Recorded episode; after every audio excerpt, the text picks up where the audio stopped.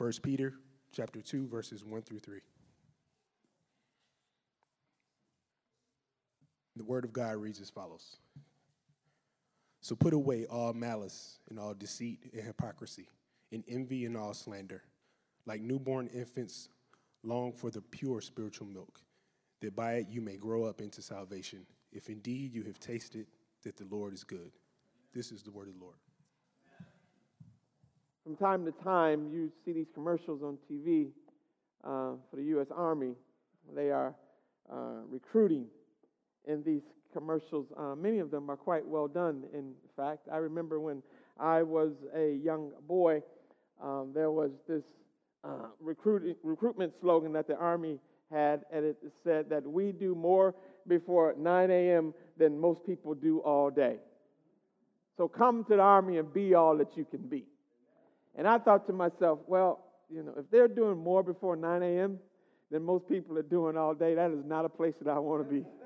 You know, that, that, that, I, I, that did not turn me on uh, to the Army.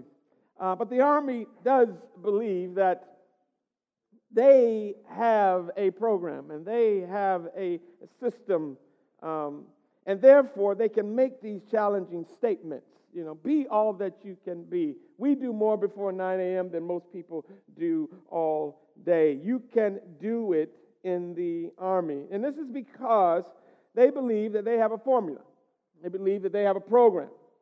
That if you would adhere to their uh, program, that you would reach your potential for success. And, and for some, this has been true. For others, maybe not so much. But the one thing that the army is clear on is this, and that is, beloved, you will get out of it what you put into it. That's not only true about the army. I want to suggest to you this morning that that is true about the Christian life. That you're going to get out of it what you put into it. The, the, the Army has its campaign, has its slogans. I would suggest to you this morning that if we were to sit around and try to develop a campaign or a slogan for the scriptures and for living the Christian life, I believe it might say this just four simple words God is for you. God is for you. Next time you wondering about the next t-shirt design you want to make, just make that one. GI for you. GI for you. Want to make a hat, a hoodie, GI for you. Because God is for you. If there's one thing, if there's one thing that I believe that the Word of God would have us to understand this morning and understand it well, it is that God is for you. God is for you in living the Christian life. God is for you in living faithfully. God is for you. And the scriptures remind, this, remind us of this over and over again in Jeremiah chapter 29 and, and verse 11. We're familiar with that passage of scripture, right? For I know, the Lord says, I know the plans that I have for you, declares the Lord. Plans to prosper you and not harm you, plans to give you a hope and a future. God is for you.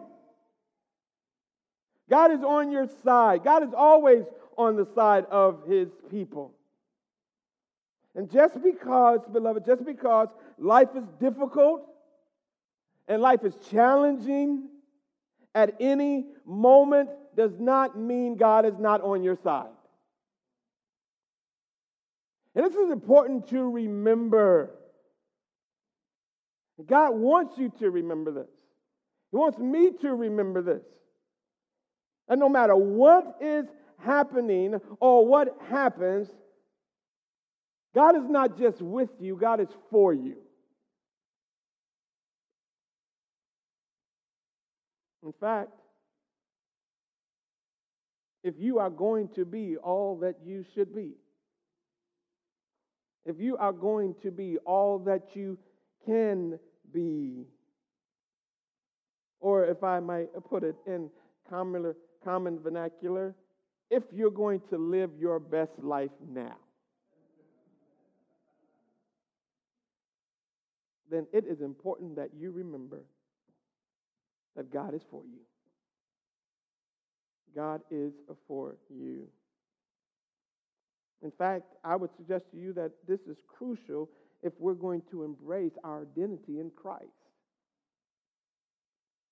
I think this is the point that the Apostle Peter, inspired by the Holy Spirit, is making in this, in this text just previous to this in reminding us of our identity in Christ and who of, of who we are in Christ, Peter says, all that God is and all that God has done, He has done for your sake. He has done for your sake. Look at chapter 1 and verse 20. Chapter 1 and verse 20. He, speaking of Christ, right? He, speaking of Christ, was foreknown before the foundation of the world, but was made manifest in the last days for what? For your sake, for the sake of you. From the very beginning, from the very beginning, God has been in it for us. If you are a Christian, if you are a Christian this morning, you are not a Christian by accident. Faith doesn't just happen. Jesus was not just in the right place at the right time. And when you came to faith in Christ, you were not just in the right place at the right time. It was not coincidence or happenstance.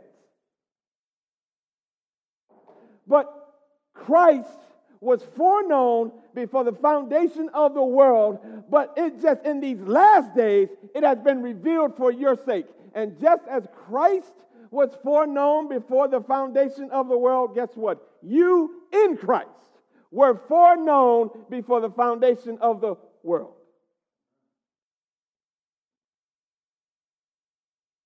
And the revelation of Christ in these last days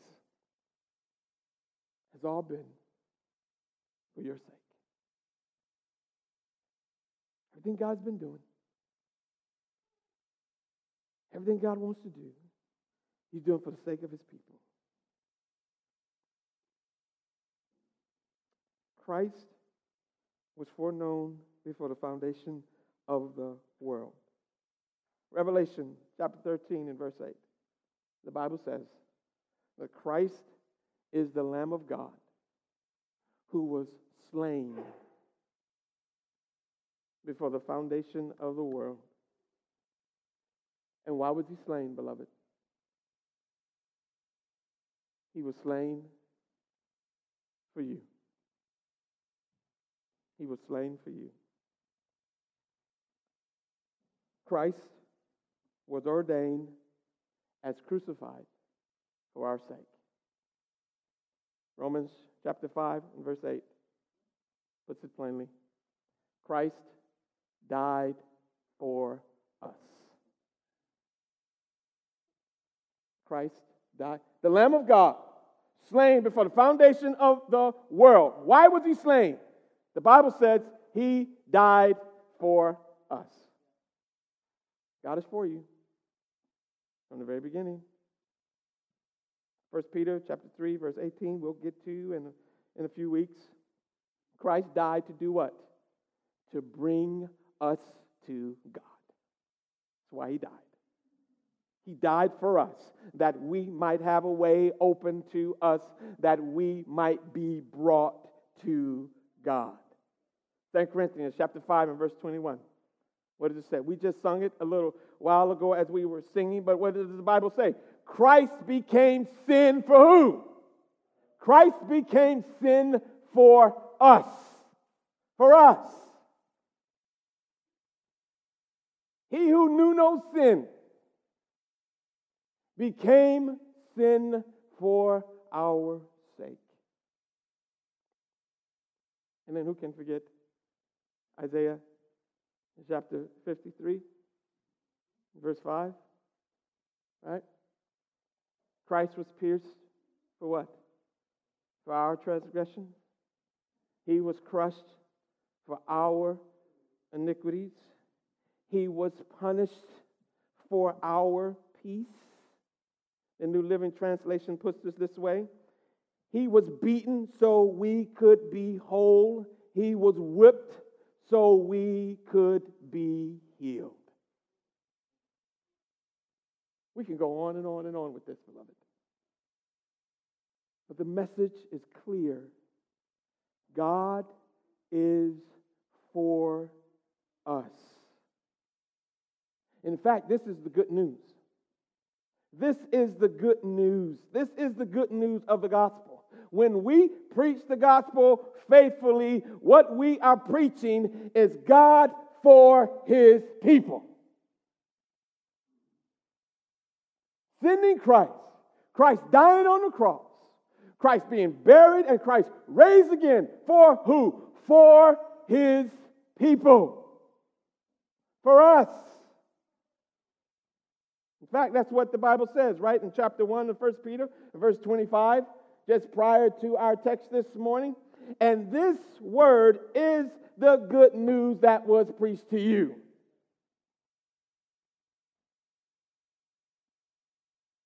Christ slain for your sake.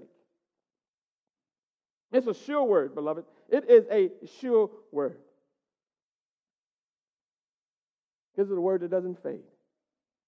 It's a word that doesn't change. And that makes it the good news. Christ for his people. Your life in Christ is no accident. It's the first thing you and I need to get clear. And we need to have that conviction in our hearts and minds. Our life in Christ is no accident. God has been with you. God has been for you all the way. God wants you to be the best Christ like you can be. God wants your best life now in Christ.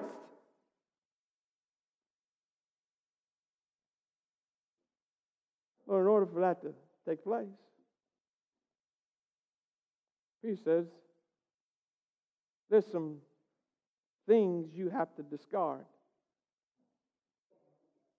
And then there's something that you need to desire. You have to discard some sinful ways. And you have to desire spiritual growth. You can be all that you can be. You can live your best life now. But you got to discard some sinful ways. And you got to desire some spiritual growth. All of that realizing because God is for you. God's for you. But you got to discard some sinful things. You got to discard some sinful ways. See what verse 1 says in chapter 2? So, therefore, therefore, since God is for you, has sent Christ before the foundations of the world to die for you, has established the reality that He is for you, that He is on your side. Therefore, put away all malice and all deceit and hypocrisy and envy and all slander. Therefore, put away, put away. Therefore, just get rid of, lay aside. Says in Hebrews, the idea here is the same as the idea in Hebrews chapter 12 and verse 1, right? Where the Bible tells us that we are to lay aside that sin that so easily entangles us. Lay it aside.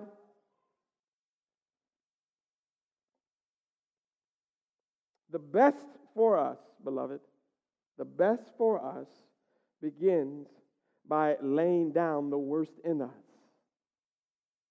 Laying aside, laying it down. Before, and we know this, right?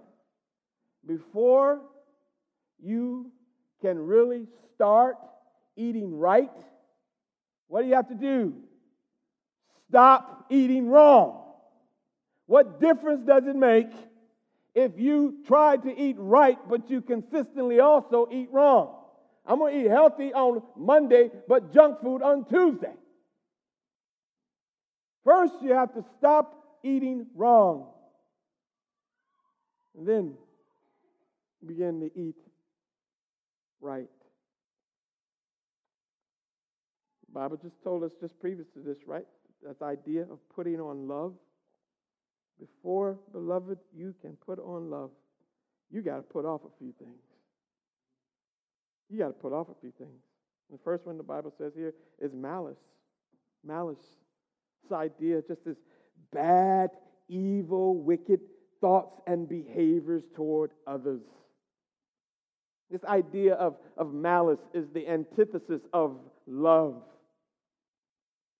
Love desires the good of others. Malice is actively desiring ill toward another.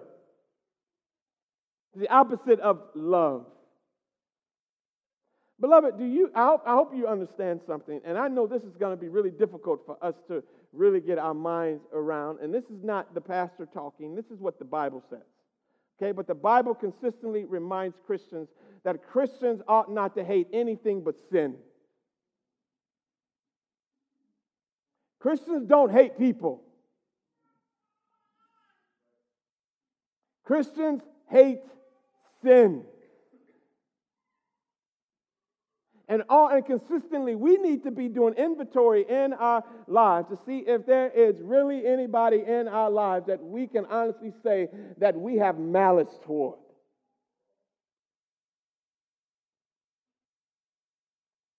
And I want to suggest to you this morning, as Abraham Lincoln said, that we should have malice toward none. Because, beloved, malice is a rottenness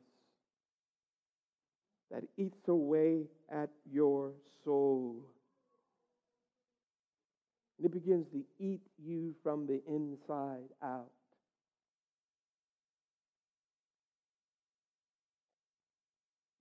And the Bible tells us that we are to have malice toward none, not even our enemies. Not even our enemies in Luke chapter 6, beginning in verse 27. Jesus says, But I say to you who hear, love your enemies, do good to those who hate you. You know, if there's any time that we can justify hating somebody, it's because somebody has acted in a very malicious or hateful way toward us. And yet the Bible says here that you are not to hate your enemies, you are to love them. You are not to have malice toward those who are malicious to you, but you are instead to do good to those who hate you. Bless those who curse you and pray for those who abuse you.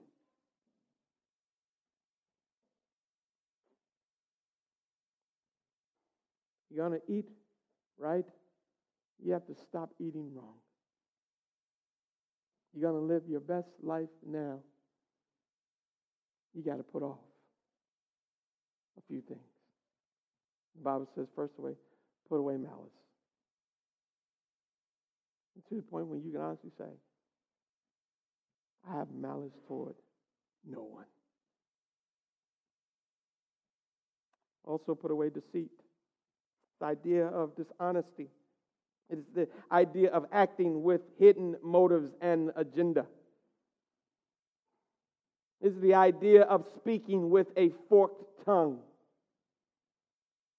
Illustration of this is the fisherman who baits the hook for a fish and he throws the hook with the bait on it in the water, and the fish believes that he is getting dinner, but actually the fish is becoming the dinner. Is that type of deceit, beloved. Christians should never be guilty of baiting and switching. It should always be an integrity in our lives because God is a God of integrity, and therefore Christians ought to speak and behave with a sense of integrity, that there is no guile and no deceit. Psalm 32 and 2 says, Blessed is the man against whom the Lord counts no iniquity, in whose spirit there is no deceit.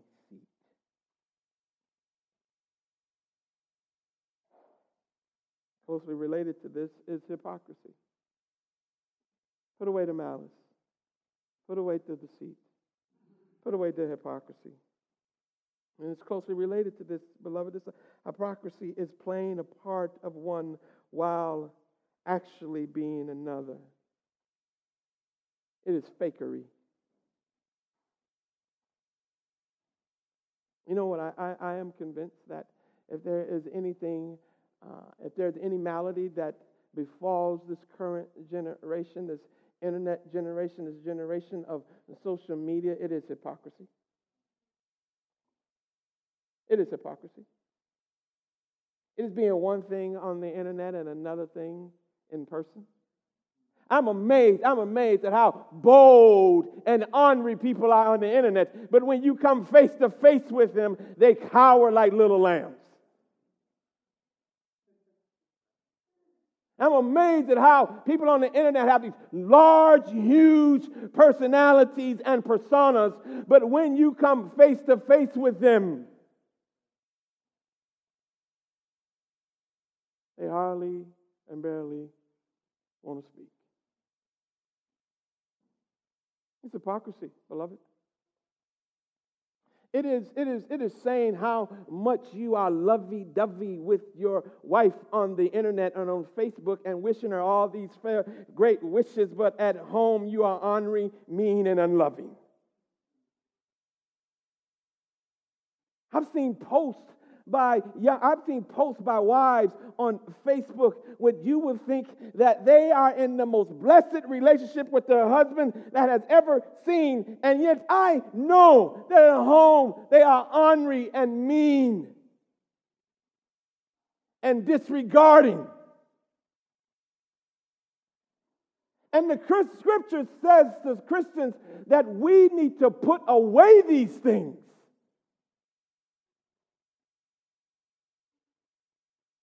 Put it away, beloved. If you can't be honest on social media, then don't be on social media.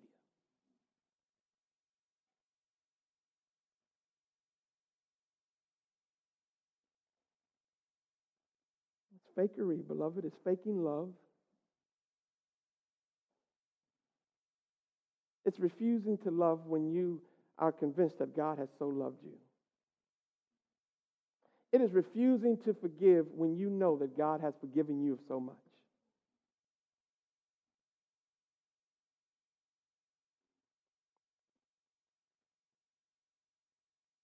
Put away the malice. Put away the hypocrisy. Put away the deceit.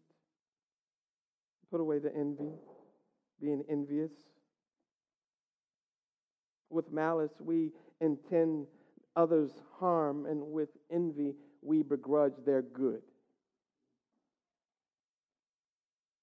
You see the difference there? You see how they both need to be put away. With malice, we hope that something bad would happen to people. With, with envy, we begrudge anything that good happens to them.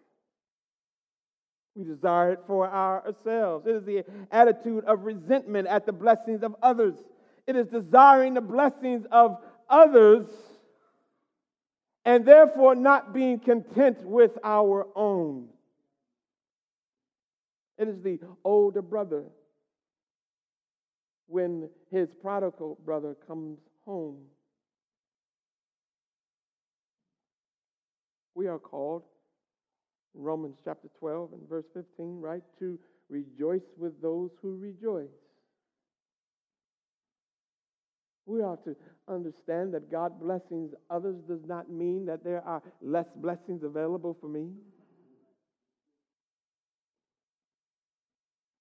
And therefore, I can rejoice in the provisions that God makes and has for your life because that in no ways hinders Him for providing for me. Put it away, put it away, put it away, put away the envies, put away the hypocrisies, put away the malice, put away the deceits, put away the slanders. This idea of speaking ill of another people, it is literally the word here is evil speaking. It is speaking in such a way that makes yourself look good at the expense of another.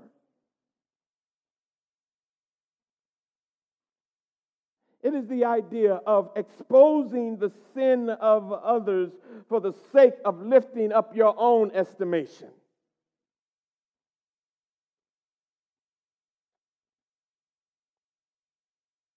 And yet the Bible tells us that we ought to be doing the very opposite of that, beloved. In Romans chapter 12 and verse 10, the Bible says, Love one another with brotherly affection outdo one another in showing honor. We ought to be outdoing one another. We ought to be outracing one another and lifting each other up and honoring each other. And as Philippians chapter 2 and verse 3 tells us, that we ought to not do any of these things out of selfish motive or ambition or conceit, but in humility count others more significant than yourself.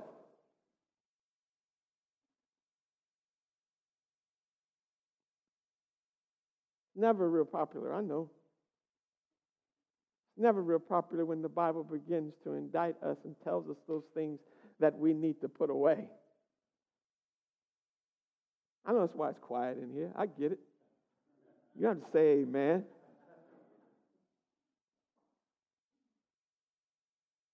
This is what the Lord says. And He says this, beloved, not because He is against us. He says these things because He is for us. He says these things because he wants us to be all that we can be in Christ. He says these things because he desires for us to live our best life now in Christ.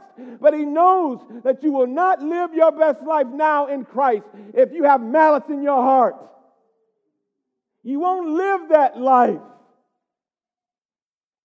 if there is hypocrisy and deceit, you won't be all that you can be if you are slanderous toward your brothers and sisters.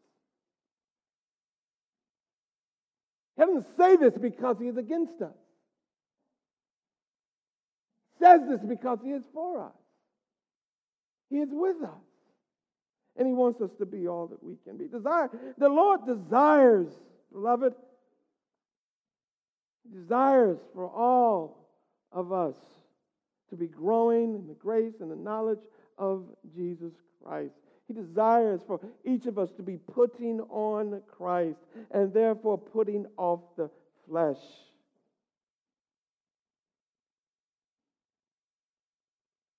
And the reason that we can actually do these things, beloved, is because God is for us. But we won't and we can't do these things if we believe that the person sitting next to us or the person sitting in front of us in the pew is our competition. That person next to you is not your competition. The person in front of you is not your competition. And therefore, you don't compare yourselves with others. You don't compare yourselves among yourselves.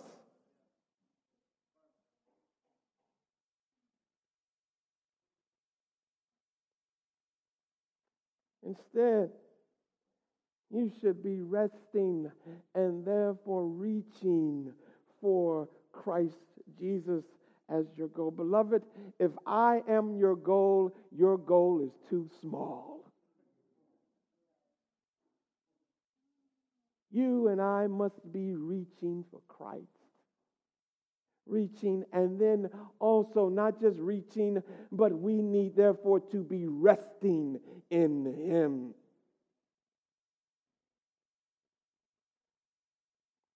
Look to Jesus. Look to Jesus. Look to Jesus and desire that which is spiritual. Isn't it interesting here, though, beloved, that God doesn't just call us to discard sinful ways? It doesn't just stop there, but even more importantly, He calls us to desire spiritual growth. And spiritual growth, beloved, is not just about what you don't do. Spiritual growth is more importantly about what you do do. Christianity is not what we don't do. But more importantly, Christianity is about what we do do. Yes, yes, beloved, we do put off the flesh and we do put off sinful desires. But more importantly, is that we are actively seeking to put on Christ. That we are desiring God, that we are desiring Christ, that we are desiring His Word. And so, therefore, therefore, we don't ignore when the Bible tells us, so you need to put away these things. Put away malice and deceit and slander and hypocrisy. Put away those things. But the Christian is not mainly known for what he or she doesn't do. The Christian should be known by what he or she does.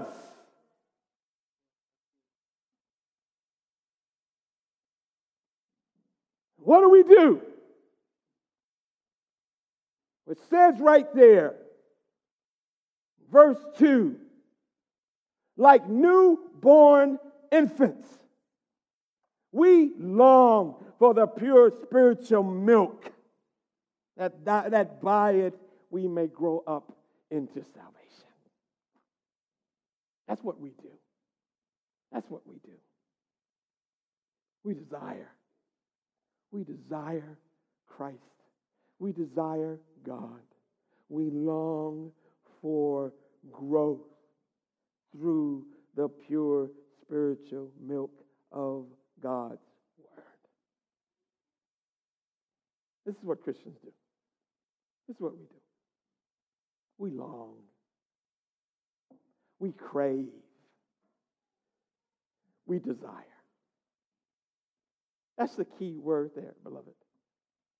This idea of craving and desiring. Psalm 42 and verse 1 is quite familiar word to us, right? As the deer, as the deer pants for the flowing streams, so pants my soul for you. God, that's the idea. Is this panting? Is this desire? It is give it to me. I have to have it.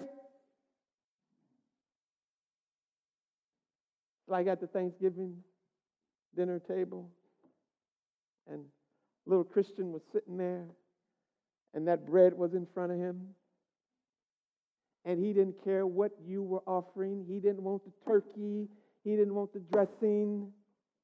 He wanted the bread. Give it to me.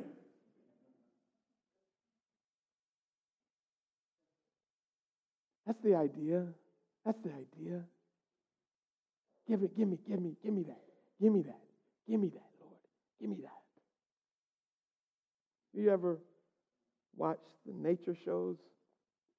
I like to watch the nature shows, particularly when they talk about the big cats, the lions and the tigers and the cheetahs and the jaguars and, and the leopards. Those are my favorites. I really like those leopards and those jaguars. Them some ferocious beasts. And those tigers, they are just beautiful. I don't like lions too much. They are bullies, but they are ferocious. And you ever watch the mother with those baby cubs? You ever watch the mother with kittens or pups? When it comes time, when it comes feeding time, and I don't care how many it is two, three, five, ten when it comes feeding time, They are crawling over one another. They are, they are scratching at one another. They are seeking to get the best positions so that they can feed upon their mother's breast. Because there is a craving and a desire for the thing that is most needful, beloved nourishment, satisfaction. And this is the idea that the Word of God has here for us this morning. Like new-born babies, desire, crave the sincere spiritual milk of God's Word. Why do you desire it? Well, because one, this is where your hope is. This is where your help is, beloved. This is where your help is. It is in God's Word. You know, once that baby is born, and once that baby realizes, when that baby realizes that his or her satisfaction comes from its mother's breast, there is no satisfaction anywhere else.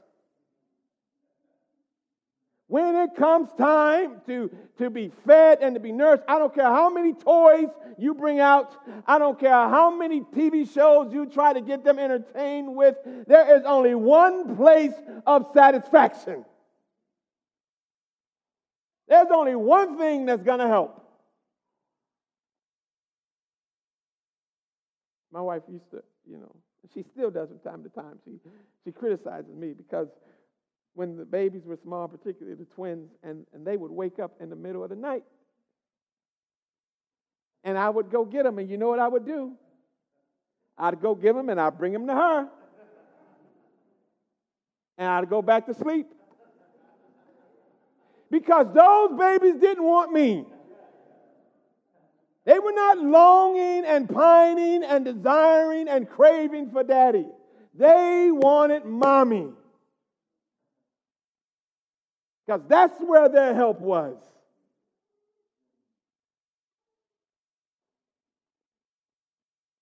This is what God wants for his people. This is what we need to realize from God's word. Psalm chapter 1, Psalm 1, verse 2 reminds us that this is the blessed man.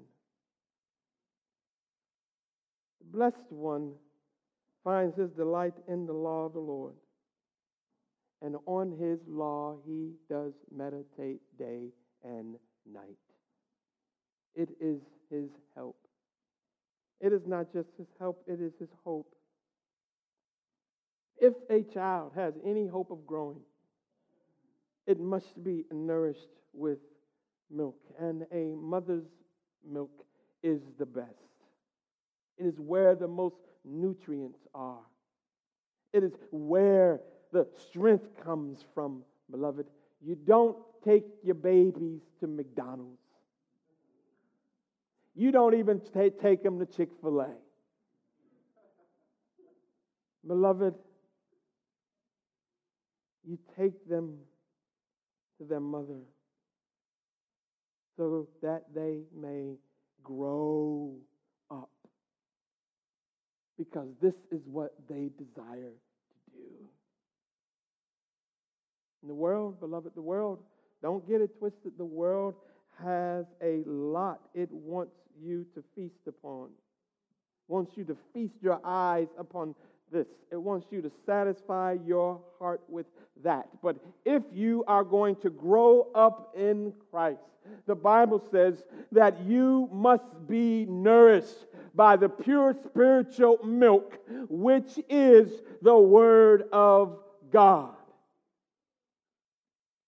Job chapter 23 and verse 12. The Bible says, I have not departed from the commands of his lip. I have treasured the words of his mouth more than my portion of food, more than my daily bread. More than my daily bread. I have craved for. God's word, God's word, God's word. Somebody recently said to me, they said, Pastor, I'm having a hard time getting into the word. And I said, Well, at those difficult times, when you're having a hard time getting into the word, a better question that I like to ask is Is the word getting into you? You see, you may not be able to, to, you may not have the energy and you may not have the enthusiasm for sitting down and, and, and studying the Bible and opening the, the Bible and reading the Bible, but are you availing yourself at Sunday school? Are you coming to Bible study? Are you coming to church and sitting and being attentive to the Word of God? Because even when you are not able to get into the Word, you can still have the Word getting into you. Craving it, desiring it.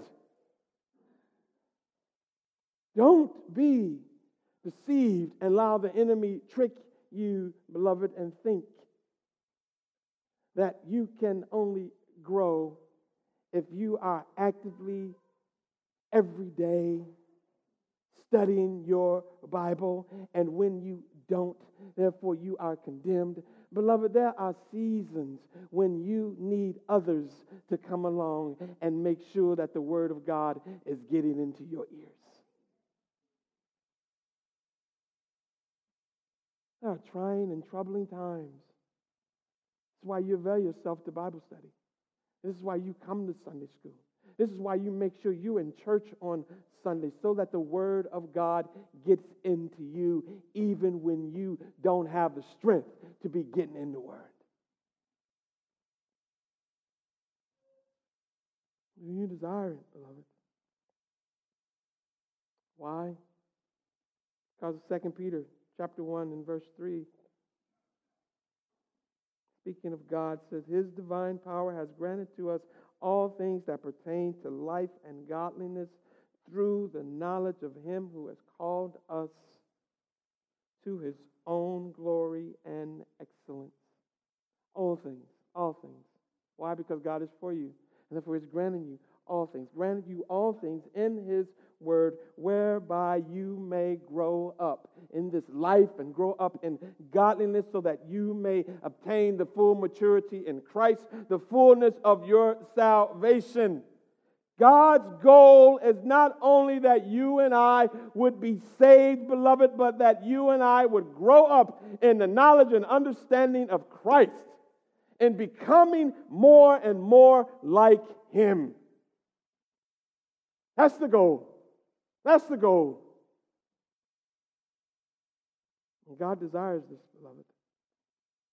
He desires. He desired that you would be the best that you could be, that you would be all that you could be, that you would live indeed your best life now in Christ Jesus. And if you are being faithful, beloved, you understand this. You understand that no matter where you are right now in your Christian life, you still got growing to do. We never stop growing in this life. There's always more to being faithful. There's always more to trusting Christ. There's always more to loving Him and others. There's always more knowing God and living faithfully to Him. And this is what God desires, beloved. He desires this because He is good. He desires this because He is good. The Lord desires your growth. Desires that you and I would grow. And therefore, you and I should desire it too. And so you see in verse 3 where it says, if indeed, now this is, remember, put away these things, desire the word of God, because this is the way that you're going to be growing up in Christ. This is the identity marks of, of a Christian, putting away the works of the flesh, putting on Christ, the desiring of the spiritual milk, whereby we grow up and become more like Him. You do this if indeed you have tasted that the Lord is good. Now, the idea here, beloved, is not so much if, as if there were any question. The idea here is more like since, or as the NIV puts it, now that you have tasted that the Lord is good. Now that you have tasted that the Lord is good.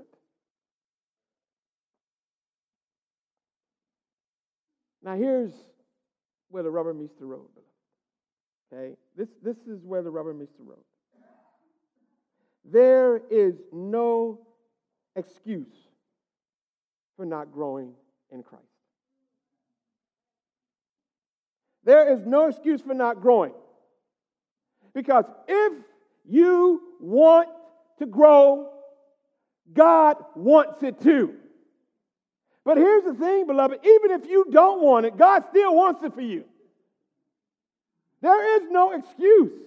And there is no excuse because, as we established in the beginning, God is for you. And God who is and the God who is for you is the Lord who is good.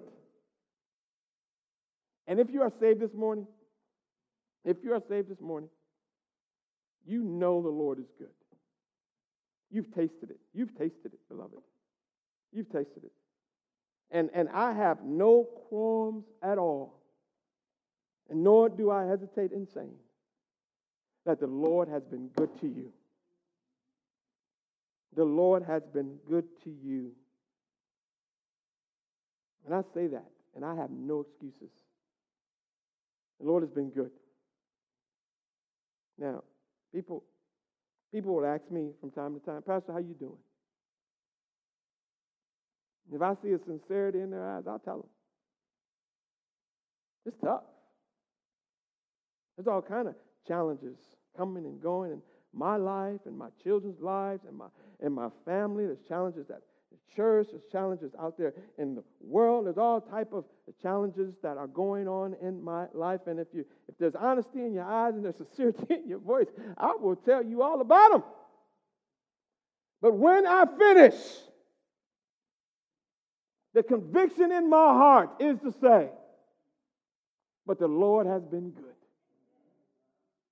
Because I know in my heart of hearts that He has been good. Despite the pain, despite the heartache, despite the loss, despite the disappointments, despite the grief and the tragedy and the hurt that many of us experience day to day, and some of us are in even at this moment. There is one constant that has not changed, beloved, and that is the Lord has been good. He's been good. He has been good. And I won't rehearse. I won't rehearse all of the scriptures in the Bible that tell us that the Lord is good, because there are too many to recount this morning, beloved. But the Bible tells us over and over again that the Lord is good. He is good. He is good. I will give you one, though. Psalm 119, verse 68. Says that the Lord is good and what he does is good. The Lord is good and what he does is good. And every time, every time I say those words, I am convicted. Every time I say those words, I am convicted. Because I will have a tendency to accuse God. I will have a tendency to believe that God has been unfair. I will have a tendency to believe that God has been indifferent. I will have a tendency to believe that God is not present. I will have a tendency to believe that He is not for me, nor is He with me. And every time I have that tendency, I am convicted by the Spirit as I know, as I look over my life, the Lord has been good. I should have been gone. I shouldn't have what I have. I shouldn't have the family that I have. I shouldn't be standing in this pulpit. I shouldn't have the friends that I have, nor should I have the salvation that I have. And through it all, I am convicted again and again that the Lord is good. And I am not only convicted, though, beloved, but every time I say those words to myself, I am also comforted.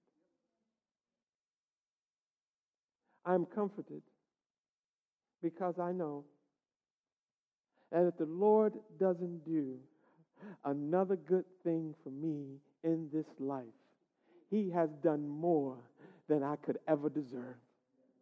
If the Lord doesn't give me another ounce of goodness in this life, He has already guaranteed eternal goodness for me. And if this life ends today, I shall go into eternal bliss. Well, I will know for sure that the Lord is good. I'm comforted in that. I am comforted in that, beloved. In fact, I am comforted this morning that the Lord desires our good and He desires our growth. And I know that is true because you are here this morning and He has once again given you an opportunity to taste and see how good He is. He's good this morning because He has a word for you this morning. He has a word for you this morning that says, if you would desire the sincere milk of the word, thereby which you will grow, you will once again taste and see how good the Lord is. He has a word for you this morning that He has not forsaken you, that He has not forgotten you, that He has not left you to your own devices because you are here this morning.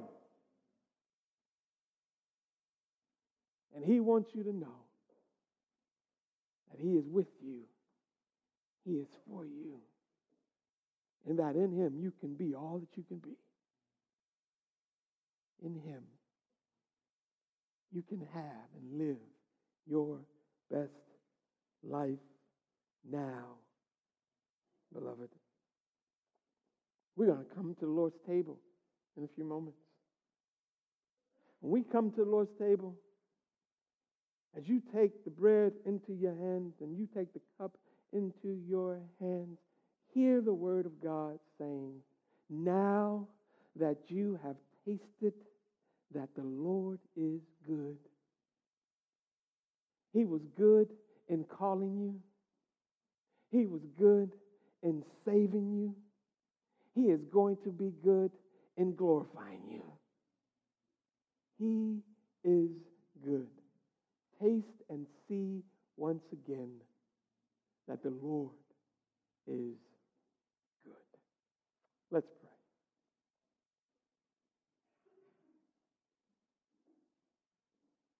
Heavenly Father,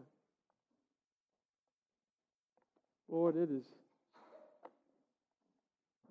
with humble hearts, Lord,